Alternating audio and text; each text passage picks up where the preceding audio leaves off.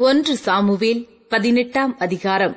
அவன் சவுலோடே பேசி முடிந்த பின்பு யோனத்தானுடைய ஆத்துமா தாவீதின் ஆத்துமாவோடே ஒன்றாய் இசைந்திருந்தது. யோனத்தான் அவனை தன் உயிரைப் போல சிநேகித்தான். சவுல் அவனை அவன் தகப்பன் வீட்டுக்கு திரும்பிப் போக ஒட்டாமல் அன்று முதல் தன்னிடத்தில் வைத்துக் கொண்டான். யோனத்தான் தாவீதை தன் ஆத்துமாவைப் போல சிநேகித்ததினால் அவனும் இவனும் உடன்படிக்கை பண்ணிக் கொண்டார்கள் யோனத்தான் போர்த்துக் கொண்டிருந்த சால்வையை கழற்றி அதையும் தன் வஸ்திரத்தையும் தன் பட்டயத்தையும் தன் வில்லையும் தன் கச்சையையும் கூட தாவீதுக்கு கொடுத்தான். தாவீது சவுல் தன்னை அனுப்புகிற எவ்விடத்திற்கும் போய் புத்தியாய் காரியத்தை நடப்பித்ததினால் சவுல் அவனை யுத்த மனுஷரின் மேல் அதிகாரியாக்கினான். அவன் எல்லா ஜனத்தின் கண்களுக்கும் சவுலுடைய ஊழியக்காரரின் கண்களுக்கும் கூட பிரியமாயிருந்தான்.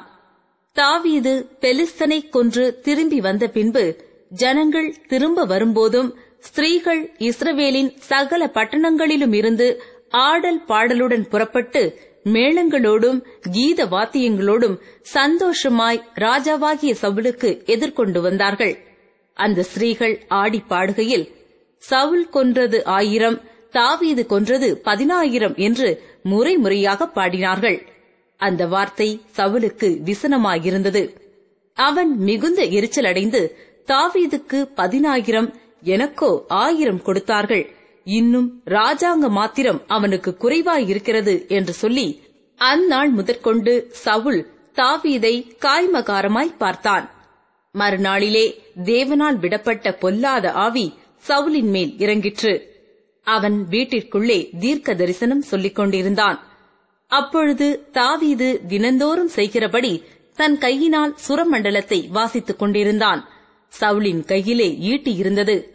அப்பொழுது சவுல் தாவீதை சுவரோடே சேர்த்து உருவ குத்தி போடுவேன் என்று ஈட்டியை அவன் மேல் எறிந்தான். ஆனாலும் தாவீது விலகி இரண்டு தரம் அவனுக்கு தப்பினான்.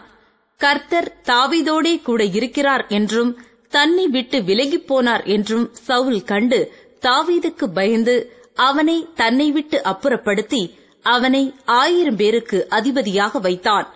அப்படியே அவன் ஜனத்திற்கு முன்பாக போக்கும் வரத்துமாய் இருந்தான். தாவீது தன் செய்கைகளிலெல்லாம் புத்திமானாய் நடந்தான். கர்த்தர் அவனோடே கூட இருந்தார். அவன் மகா புத்திமானாய் நடக்கிறதை சவுல் கண்டு அவனுக்கு பயந்திருந்தான். இஸ்ரவேலரும் யூதா ஜனங்களுமாகிய யாவரும் தாவீதை சிநேகித்தார்கள்.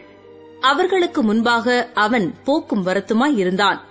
என் கை அல்ல பெலிஸ்தரின் கையே அவன் மேல் விழட்டும் என்று சவுல் நினைத்துக் கொண்டு சவுல் தாவீதை நோக்கி இதோ என் மூத்த குமாரத்தியாகிய மேராவை உனக்கு மனைவியாக கொடுப்பேன்.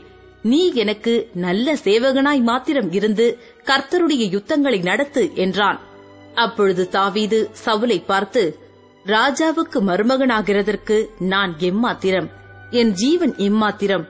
இஸ்ரவேலிலே என் தகப்பன் வம்சமும் எம்மாத்திரம்? என்றான். சவுலின் குமாரத்தியாகிய மேராப் தாவீதுக்கு கொடுக்கப்படும் காலம் வந்தபோது அவள் மேகோலாத்தியனாகிய ஆத்தரியலுக்கு மனைவியாக கொடுக்கப்பட்டாள். சவுலின் குமாரத்தியாகிய மீகாள் தாவீதை நேசித்தாள். அது சவுலுக்கு அறிவிக்கப்பட்டபோது அது அவனுக்கு சந்தோஷமாயிருந்தது. அவள் அவனுக்கு கண்ணியாயிருக்கவும் பெலிஸ்தரின் கை அவன் மேல் விழவும் அவளை அவனுக்கு கொடுப்பேன் என்று சவுல் எண்ணி தாவீதை நோக்கி நீ என்னுடைய இரண்டாம் குமாரத்தியினால் இன்று எனக்கு மருமகனாவாய் என்றான். பின்பு சவுல் தன் ஊழியக்காரரை பார்த்து நீங்கள் தாவீதோடே ரகசியமாய் பேசி இதோ ராஜா உன்மேல் பிரியமாயிருக்கிறார். அவருடைய ஊழியக்காரர் எல்லாரும் உம்மை சிநேகிக்கிறார்கள். இப்போதும் நீர் ராஜாவுக்கு மருமகனானால் நலம் என்று சொல்லுங்கள் என்று கற்பித்தான். சவுலின் ஊழியக்காரர் இந்த வார்த்தைகளை தாவீதின் செவிகள் கேட்க பேசினார்கள். அப்பொழுது தாவீது நான் ராஜாவுக்கு மருமகனாகிறது லேசான காரியமா? நான் எளியவனும் அற்பமாய் எண்ணப்பட்டவனுமாய் இருக்கிறேன் என்றான். தாவீது இன்ன இன்னபடி சொன்னான் என்று சவுலின் ஊழியக்காரர் அவனுக்கு அறிவித்தார்கள். அப்பொழுது சவுல் ராஜா பரிசத்தை விரும்பாமல் பெலிஸ்தரின் நூறு நுனித்தோள்களினால் ராஜாவின் சத்துருக்களிடத்தில் பழி வாங்க விருப்பமாயிருக்கிறார் என்று தாவீதுக்கு சொல்லுங்கள் என்றான். தாவீதை பெலிஸ்தரின் கையினால் விழப்பண்ணுவதே சவுலுடைய எண்ணமாயிருந்தது. அவன் ஊழியக்காரர் தாவீதுக்கு இந்த வார்த்தைகளை சொன்னபோது ராஜாவுக்கு மருமகனாகிறது தாவீதுக்கு பிரியமாயிருந்தது. அதற்கு குறித்த நாட்கள் நிறைவேறும் முன்னே தாவீது எழுந்து தன் மனுஷரை கூட்டிக் கொண்டு போய் பெலிஸ்தரில் இருநூறு பேரை வெட்டி அவர்கள் நுனித்தொல்களை கொண்டு வந்து தான் ராஜாவுக்கு மருமகனாகும்படிக்கு அவைகளை ராஜாவுக்கு எண்ணிச் செலுத்தினான். அப்பொழுது சவுல் தன் குமாரத்தியாகிய மீகாளை அவனுக்கு மனைவியாக கொடுத்தான். கர்த்தர் தாவீதோடு இருக்கிறார் என்று சவுல் கண்டறிந்து கொண்டான். சவுலின் குமாரத்தியாகிய மீகாளும் அவனை நேசித்தாள். ஆகையால் சவுல் இன்னும் அதிகமாய் தாவீதுக்கு பயந்து தான் உயிரோடு இருந்த நாளெல்லாம் தாவீதுக்கு சத்ருவாயிருந்தான். பெலிஸ்தருடைய பிரபுக்கள் புறப்படுகிற போதெல்லாம் தாவீது சவுளுடைய ஊழியக்காரர் எல்லாரை பார்க்கிலும் புத்திமானாய் நடந்து கொண்டான். அவன் பேர் மிகவும் கனம் பெற்றது